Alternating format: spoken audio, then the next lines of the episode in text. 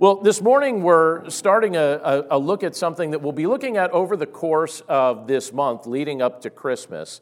And you can see from the screen behind me, we're talking today, and we'll be talking for the next few weeks, about implications of the incarnation, why it matters that Jesus became a man.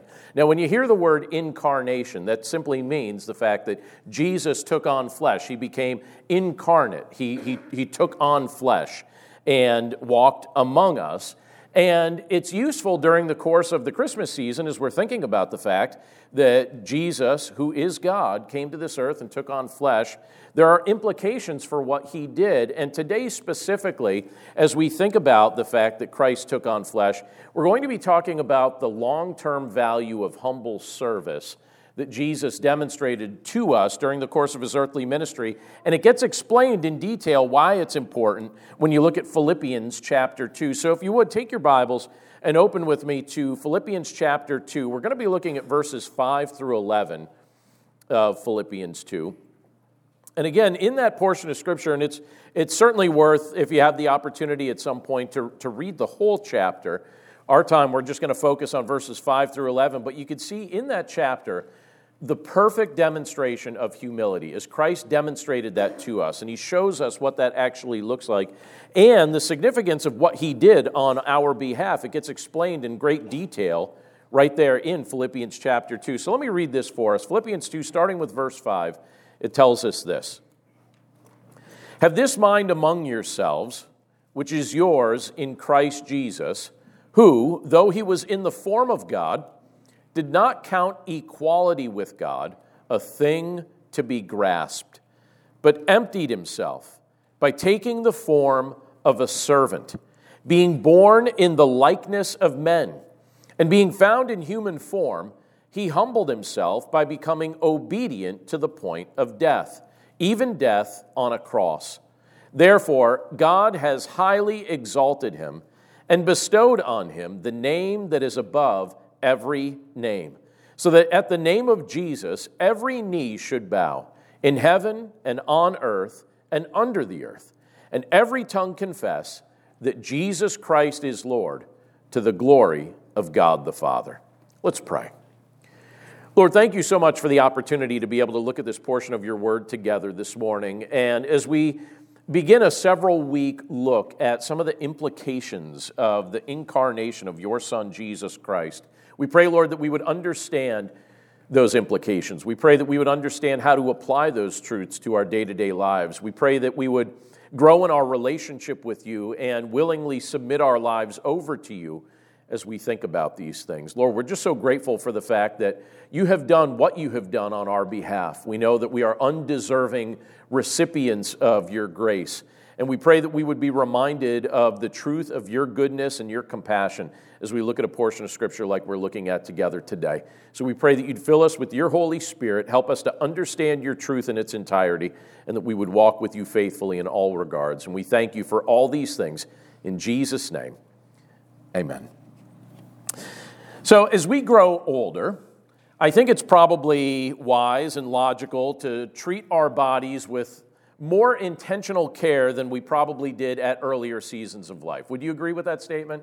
You know, the older you get, the, the, the, more intentional and the more careful we probably ought to be with how we treat our bodies. I think the older we get, the more sensitive we grow to temperature changes. How many of us were deceived when you looked outside this morning and you saw the sun out and you thought, oh, it'll be warm? It's not warm. You know, it's not warm, right? We get more sensitive to, to temperature changes. We grow, we grow more cautious about unsafe walking or driving conditions, right? We notice things like that. I, I, I, think any activity that, that can cause us physical harm, we become a bit more cautious related to it. And I don't blame anyone who makes wise choices that result in the care of their physical body. I think that that actually is a very logical thing to do, a very wise thing to do. And at the same time, I also admire people who aren't afraid to take certain calculated risks that even though it might it might involve their own physical discomfort, it may have the potential to serve others for their greater good. And I want to give you a very specific example of that that I was thinking about this week. So many of you know that for me, when I was growing up, one of the most important places in the world to me was the Pocono Mountain Bible Conference. Now, that's a ministry that our church supports. Many of our young people participate in their summer camping ministry. We've also had people from the church here that work on their, their staff. And uh, if you know anything about my personal testimony and my walk with the Lord, it was through that camping ministry that I was introduced to the gospel of Jesus Christ. I came to know Jesus in the midst of that. And it was also while I was working on the staff at that ministry during the course of the summer as a teenager that I became serious about my walk with Christ. So I met Jesus there, and then I was discipled there. It was a very important ministry to me. And if you've been on the property, you realize that the property is not abnormally large for a ministry of its kind. Some camps are just absolutely huge. It seems like they take up half a state. Well, PMBC isn't like that. Most of the years of my life growing up is only eight acres. Uh, now it's 16 acres, but for most of the time it was just eight acres. So it's not abnormally large, but when you're on the property, you realize there are plenty of buildings on the property in those eight, eight acres, now 16 acres, and those buildings require care. They, re, they require constant care and attention no matter what season of the year it happens to be. So, in addition to the staff that serves with the, the summer camping program and the year round retreats, one of the other things that the camp has as a facet of how it's run is it has a, a board of volunteers, and people rotate in that board and then rotate out of that board. They help oversee the ministry, they help with other details as well. And each year, that board elects a president to chair the meetings and provide other forms of accountability, other forms of oversight. And when I was in high school, they elected a man, his name was Bernard Murphy. Uh, they elected him to serve as the president of that board. And I'll just tell you right now, he was somebody who took that role very seriously. In fact, he served as president on that board multiple years. It could have been at least a decade. But he took the job very seriously. He also wasn't afraid to get his hands dirty. And I remember noticing that when I would observe him. He wasn't afraid to get his hands dirty, wasn't afraid to risk his safety while he was working on the property, even though at the time he was doing this, he was an older gentleman that was already past the age of traditional retirement. And I can remember multiple examples of different acts of service and things like that that he carried out on the property, but one will forever be burned in my mind. I often think about it, especially as the weather gets, gets colder, because during one particular winter, the camp received an abnormal amount of snow. It was the kind of snow that you were, well, a blizzard, first of all, it blanketed the area. So it was the kind of snow that you would measure in feet, not inches. Many feet of snow. And I don't know, in the deepest spot up there, it was probably four to five feet deep in some of the spots up there because of drifting. And um, in the midst of that, two of the buildings on the property actually collapsed. Now, they weren't major buildings. One was a picnic pavilion, and the other one was a trailer that would typically be used for people that were volunteering with maintenance needs and things like that. But both of them collapsed under the weight of the snow. It was just too much weight for them, and uh, they didn't survive. And there were concerns that the weight of the snow was going to damage some of the more critical buildings as well, particularly the dining hall that doesn't have the most pitched roof. The roof is you know, it's, it's not very steep. And so some of that snow was really piling up there. And this concerned Pastor Murphy. And so he devised a plan. And tell me if you think you would do this. Some of you I already know would, and you don't even know what I'm going to say yet, but I just know that you would. With the help of a few other men, he climbed onto the roof of the dining hall. This older gentleman, he climbs onto the roof of the dining hall. So he's up there on the roof, and, that, and he had a very strong personality. He's with the Lord now, but he was one of those people that most people didn't argue with him. Like, you just didn't argue with him. If he had an idea in his head, you just put up with it, whatever it was. You really didn't argue with him because you weren't going to win the argument. And so he said to them, Get me up on the roof. So they got him up on the roof. And then his plan was to have them hoist a snowblower up onto that roof with him. And they're like, Pastor Murphy, this really isn't a good idea. I don't, I, it's not really even safe for you to be up there, but I don't think that we should be hoisting a snowblower. And he's like, You got another plan? Not yet, but our first plan is to make sure you don't die today. And he, he's like, This is the plan. Get a snowblower up here. So somehow, I don't know if they wrapped a rope around a chimney. I'm trying to figure out exactly how, it, how they actually got it up there, but they got that snowblower up there. They hoisted it up there. So just picture this older gentleman on this roof and he's got the snowblower and he's just making passes going back and forth on the different levels of the roof, snow blowing the roof. And he's nearly 70 years old at, at this point. And I remember thinking about that and thinking, all right, that was not a glorious task, right? That wasn't a glorious task. Multiple people tried to talk him out of it. He wouldn't listen. But he was want, he, his desire was to serve in that manner, even though it had risk to his body and risk to his well being. Now, you could argue whether or not that was the wisest idea. You would be right if you said that's really not the wisest idea. That is correct, but he still did it. And I remember thinking to myself, I was like, okay, that was someone who wasn't afraid to risk his you know, harm to himself to serve a greater good. And he certainly wasn't afraid to risk getting his hands dirty. And I think of examples like that that the Lord's allowed me to see over the course of my life when I read a portion of Scripture like we just read from Philippians chapter 2. Because when you're reading verses 5 to 11, it demonstrates this on a deeper level. And when you, when you look at this, it, it, this passage, it gives us great details about the humble, sacrificial service of Jesus. And it encourages us directly to approach life with that same mindset the mindset that Jesus demonstrated, a mindset of, uh, of his willingness to serve others, even when doing so might seem like it's beneath your sense of dignity, or if it seems like it might be beneath your sense of authority. You might think, oh, I, have risen to a certain rank in life and I don't need to do this anymore. This is the task I did when I was younger. This is somebody else's task now. And I look at that and I think of examples like, like Pastor Murphy, who was willing to get up on the roof with the snowblower and risk himself so that nobody else had to do it. But in, in, in, on a deeper level, I think of Christ and I look at what Christ has done and his authority and his dignity and yet his desire to serve us in the midst of this. And so the passage begins in a very interesting way. And I'm going to bring the, the key verses that we're looking at up on the screen behind me as I speak through them. But the passage begins by encouraging us have this mind among yourselves, which is yours in Christ Jesus. So that's how, how the section we're looking at starts off. Have this mind among yourselves, which is yours in Christ Jesus. I think we'd all probably agree that the way we think impacts the way we live. I know for me, the way I think certainly impacts the way I live. I believe that's actually true for everybody. The way we think impacts the way we live. The way we think impacts the way we treat others. And thankfully, we who know Jesus Christ by faith have been graced with a new way of thinking that resembles the way he thinks. It's a new way of thinking, it's a transformed perspective. It's, a, it's a, an understanding that the Lord allows us to have as we walk by faith in Him. And the actions we take and the words that proceed from our mouths reveal a lot about what's actually going on in our minds. I've noticed, and maybe you have too, and you, you probably have seen this over the course of your life, but I, uh, there's a few things that have kind of brought this to my attention, my attention uh, recently. But I've, I've noticed that, that many people in this world spend most of their conversations complaining about something. Have you ever noticed that? And do you ever find yourself saying, oh, not again, right? I mean, there are people in my life, and I kind of chart it in my mind. I think it's like, okay, politics is always bad, right? Politics is always bad. Weather, it's always bad. All right, so your like politics is always bad, weather is always bad. The people they work with, also bad, right? Like, okay, anything else? Yes, while I'm at it, roads, also bad. It's like, you know, I live in Pennsylvania. I get that part, right? You're allowed to say that one. Road's kind of bad sometimes.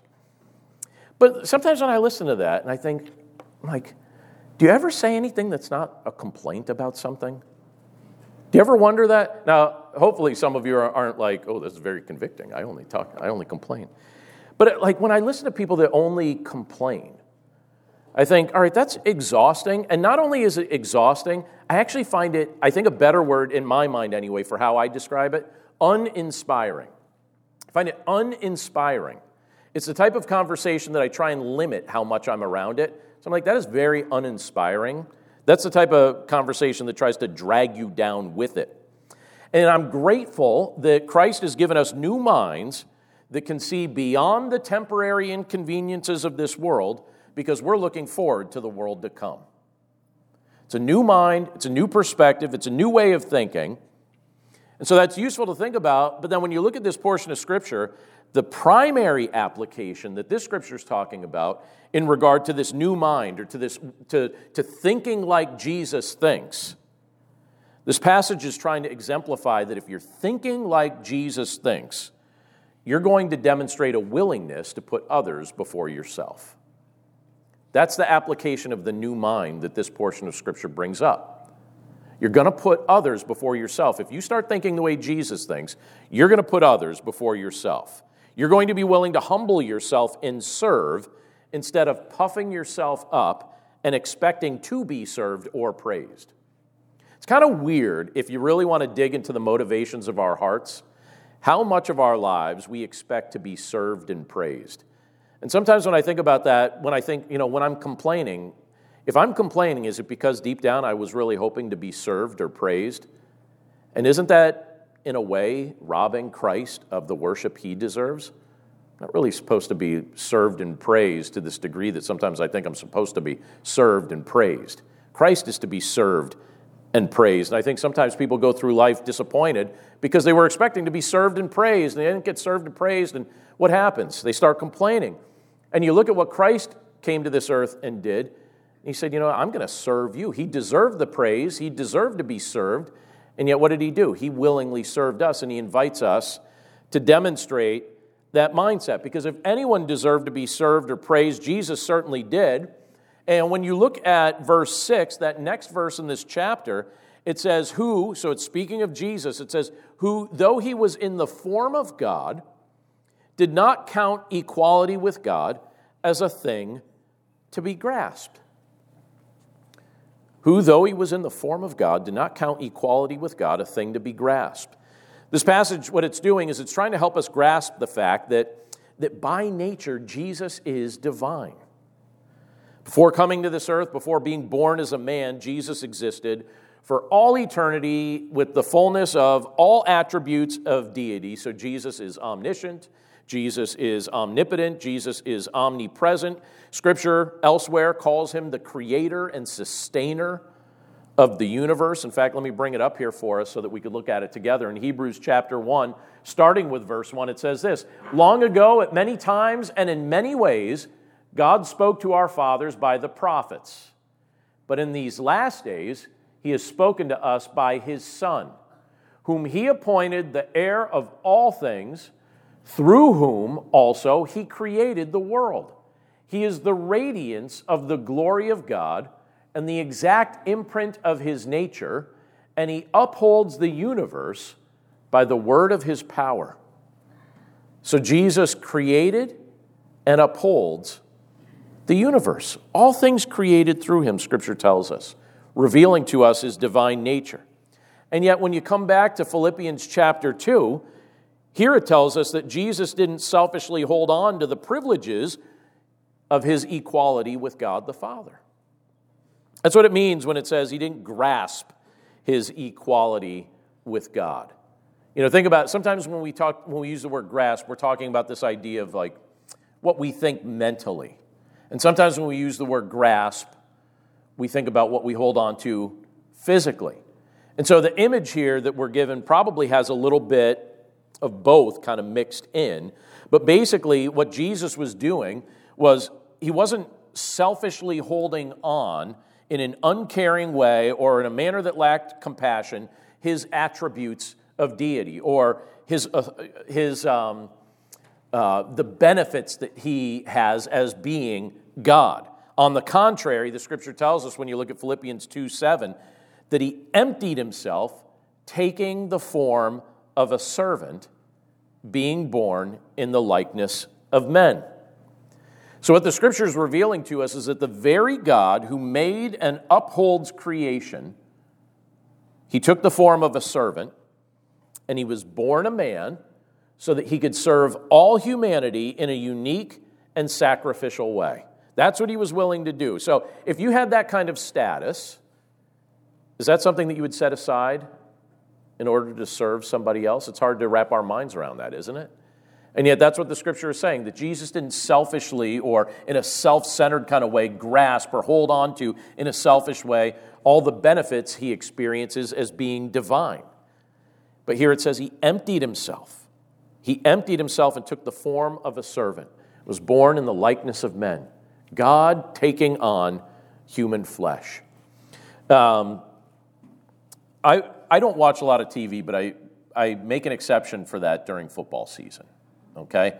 So during football season, and I'm talking about the real football, okay? You soccer fans, just stop, all right? All right, you're in Pennsylvania. You know, you had your World Cup, it's all done now, okay?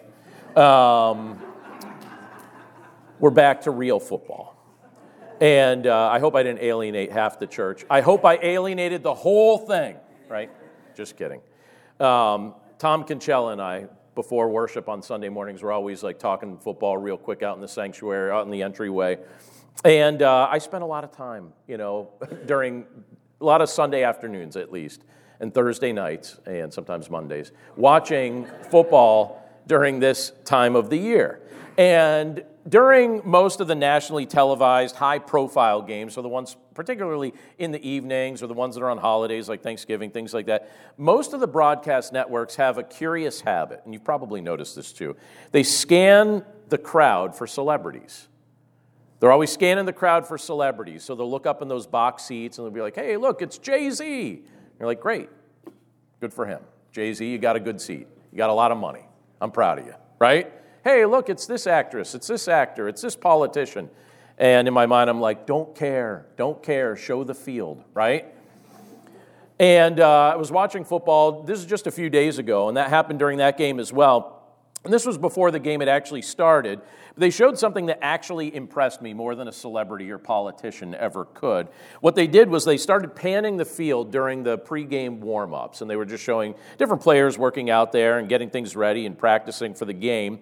And they also showed a young boy who was right on the sidelines and, um, and he was cheering on one of his favorite players, and that, that player was, was working out in the field, and so the boy was just like trying to encourage the player and cheer him on, and that player paused his workout.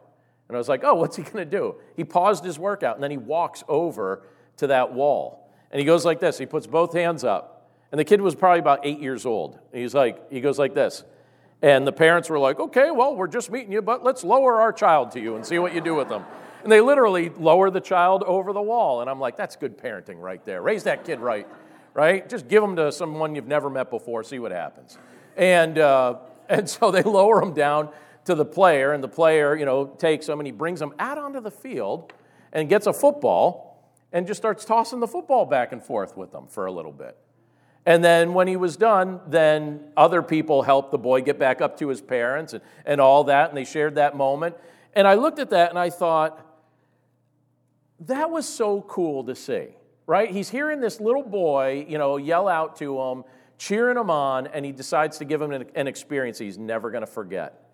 Also, it got nationally televised. It was so cool. And obviously, that action doesn't fully compare with the depths of Christ's willingness to humble himself and serve us.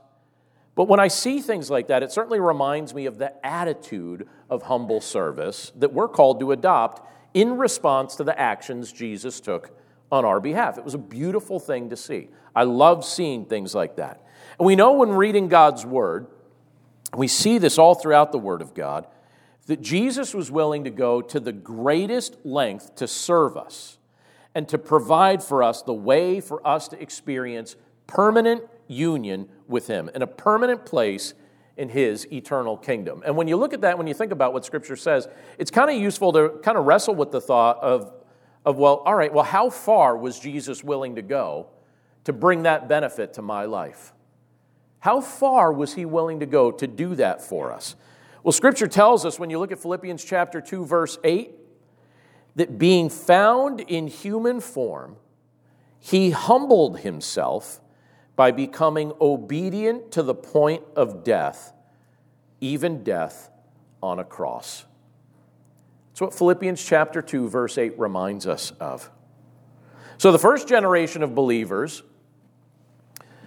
who would have read this passage and, and looked at, at what the Apostle Paul was conveying here, as the Holy Spirit gave him these words to say, they, they certainly would have understood why Paul phrased it this way the phrase, even death on the cross. You notice that it's said that way? Even death on a cross. Not just death on a cross, but even death on the cross. You see, it's trying to make some emphasis there because this was the most humiliating and shameful and painful form of death that had been devised by the human mind.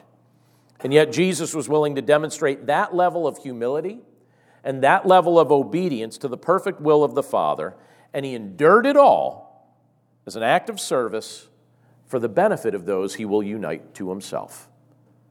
That's what he endured so that we could be united with him for all eternity. So we trust in him, we receive that benefit. Have you ever heard the phrase, there's a cross before a crown? Do you ever hear that phrase? Maybe you haven't. I don't know if, if you have or haven't. I've heard that phrase a variety of times during the course of my life. And there's even some songs. There's a great song, um, it was written by Bill Maloney years ago, where he references that. The fact that there's a cross before a crown. And I think that phrase is often used like colloquially, colloquially um, to describe the hard things that we endure before receiving the positive outcomes that we seek. So we'll say it, you know, just in a general sense hey, there's a cross before a crown, brother. There's a cross before a crown, sister, right? Hard things first, and then you receive the benefits later. But obviously, it's a phrase that was inspired by the earthly pain that Jesus was willing to experience. And he did that in view of what was in store. He was willing to experience the shame and the pain and the ridicule and all that went with enduring death on a cross, even death on a cross, as Paul phrases it, because he had in view what was coming next. Well, what was coming next? Well, again, even here in Philippians 2, it, it shows us this. It tells us what was coming next. It says, Therefore, God has, when you look at verses 9 through 11, it says, Therefore, God has highly exalted him and bestowed on him the name that is above every name, so that the name of Jesus, every knee should bow in heaven and on earth and under the earth, and every tongue confess that Jesus Christ is Lord to the glory of God the Father. There's a cross before a crown. It's a cross before a crown. And so you see, obviously, the ways in which the Father interacted with the Son. You see the different things that Jesus receives and, and Jesus will experience. But when you look at what Scripture tells us, Scripture is also very clear that the joy that was set before Jesus involved this, and it involved the fact that you and I would have the opportunity to live as part of His kingdom forever. That he looked at you and he looked at me with compassion and he said, If I do this, and there's no plan B, there's no other option that will work for the redemption of humanity. There's no other way that man's sin could be paid for because one who is guilty of no sin, one who is innocent, completely innocent, must pay. But who's complete, who, who among us is completely innocent? The only one that could fulfill the, that requirement was God Himself. So, what does God do? God the Son, Jesus Christ, takes on flesh and endures death, even death on a cross. There's a cross before a crown. And ultimately, Christ is raised up. Scripture says God has highly exalted him and bestowed on him the name that is above every name. And again, it says, so that at the name of Jesus, every knee should bow. And, and it's, it's like, okay, well, where? Well, in heaven and on earth and under the earth and every tongue confess that Jesus Christ is Lord to the glory of God the Father. So Jesus Christ was born a man. Jesus became a servant. Jesus was murdered on a cross, but now he's highly exalted. His name is above every name. All knees will bow before his authority. Every tongue will one day confess that Jesus Christ is Lord. And the scripture tells us that God the Father will be glorified in the response. This is an amazing process that we're witnessing taking place. And it carries with it some eternal implications for every single person that's ever lived. We will all eventually, you know, notice where it says that everyone in heaven and on earth and under the earth, right? It's referencing everyone in heaven, on earth, and under the earth, saying every person that's ever lived. We will all eventually bow the knee in respect to Jesus Christ and in respect to his authority. Every single one of us. Now, some will do that. Some will bow the knee, doing that, dreading the fact that they rejected the opportunity to do that during the course of their earthly life. That's how some will bow the knee to Christ. They will do that re- uh, regretting the fact that they've rejected the opportunity that Christ gave them during the course of their earthly life to do that. But we, those who are in the hearing of God's word today, we have the privilege of worshiping Jesus and acknowledging him as our sovereign Lord now Everyone's going to bow the knee and every tongue is going to confess, but we can do that now. Jesus, our Savior, who was willing to humble himself in order to lift us up, he deserves our loyalty. He deserves our praise. He deserves our worship. There really isn't a good reason to wait another minute to offer it. And I think if we're truly thankful for what Jesus did on our behalf, and if we're likewise thankful to know that, that He is our God, I think we can demonstrate our thankfulness to Him by honoring His role as Lord in multiple ways. So I think a lot of times we use this phrase, we speak of Jesus as being our Savior, we speak of Jesus as being our Lord, but do we really think about the implications of what it means to actually honor Him as Lord right now? What, is it, what does it look like to say, all right, you are sovereign, you are God of my life, you are in control of all things that matter to me? My allegiance is completely to you. I submit my intentions, I submit everything about me over to your direction. That's, in, that's something that's easier said than done, is it not? And isn't that also a process that we go through as believers in Christ where we learn to submit more of ourselves over to Him over time? I know for me, there are certain things that I could look at and I say, you know, for a long time I tried to hold that part back. You know, certain things I'd be like, yeah, absolutely, I'll submit that over to Jesus as Lord. But if I'm holding something back, am I really understanding what it means to submit myself over to Him as Lord? It means I'm not fully understanding it yet. There shouldn't be any exception. There shouldn't be any little piece that I'm holding back for myself. It should all be submitted over to Him. So I think we can honor Jesus as our Lord by submitting our hopes and our dreams over to Him. Do you ever think about it through that category? Submitting your hopes and submitting your dreams over to the Lordship of Christ. I think each of us has a vision for our future that either aligns with Christ's desires or conflicts with Christ's desires. And if our hopes and our dreams are entirely focused on gaining the best things of this world and gaining glory for ourselves, that's a mistake. That's a mistaken perspective, and many people hold on to that. But if Christ is, is Lord of our hopes, his desires will shape our dreams. And I think we can honor Jesus as Lord by submitting our hopes and our dreams over to Him. But let's go further than that. Let's take it another step. I think we can honor Jesus as our Lord by submitting our thought life over to Him completely. Our minds can go in all kinds of directions. And the diet that we feed our minds will eventually show up in our lives. You can usually tell what kind of diet somebody feeds their mind by what comes out in their life. If we feed our minds with the lusts of the flesh and the boastfulness of, of what we have or what we do, I think our lives are going to reflect that and it's not going to be pretty. But if our minds are submitted completely over to the Lordship of Jesus Christ, I think we'll see all things of this world with a redeemed perspective because Jesus gives us his eyes. We start to see ourselves, we see our life, we see other people, we see our circumstances through his perspective. And we can honor him by submitting our thought life over to his lordship. Let's take it another step. I think we can honor Jesus by submitting our homes over to his lordship. I think honoring him in this manner, when you submit your home over to his, lord, his lordship, I think, I think honoring him that way will transform the way you treat your spouse and treat your children. I don't see how it can't. If you submit your home over to the Lord, I don't see how it can't impact how you respond to your spouse and how you treat your children. I know, just from a personal standpoint, my ultimate goal is to interact with my wife and to interact with my children in such a way that I accurately give them a glimpse of the work that Jesus is doing inside of me. I want them to see a glimpse of Jesus through what they're observing Him do in my life. I want them to understand His power and the transformation that He's accomplishing and the blessings that He's bestowing. And I want to give Him the credit for the things that He's doing, and I want them to see that. And I think they'll see that as I honor him by treating them in a way that he would be honored and in a way that, that would reflect the way he would treat them.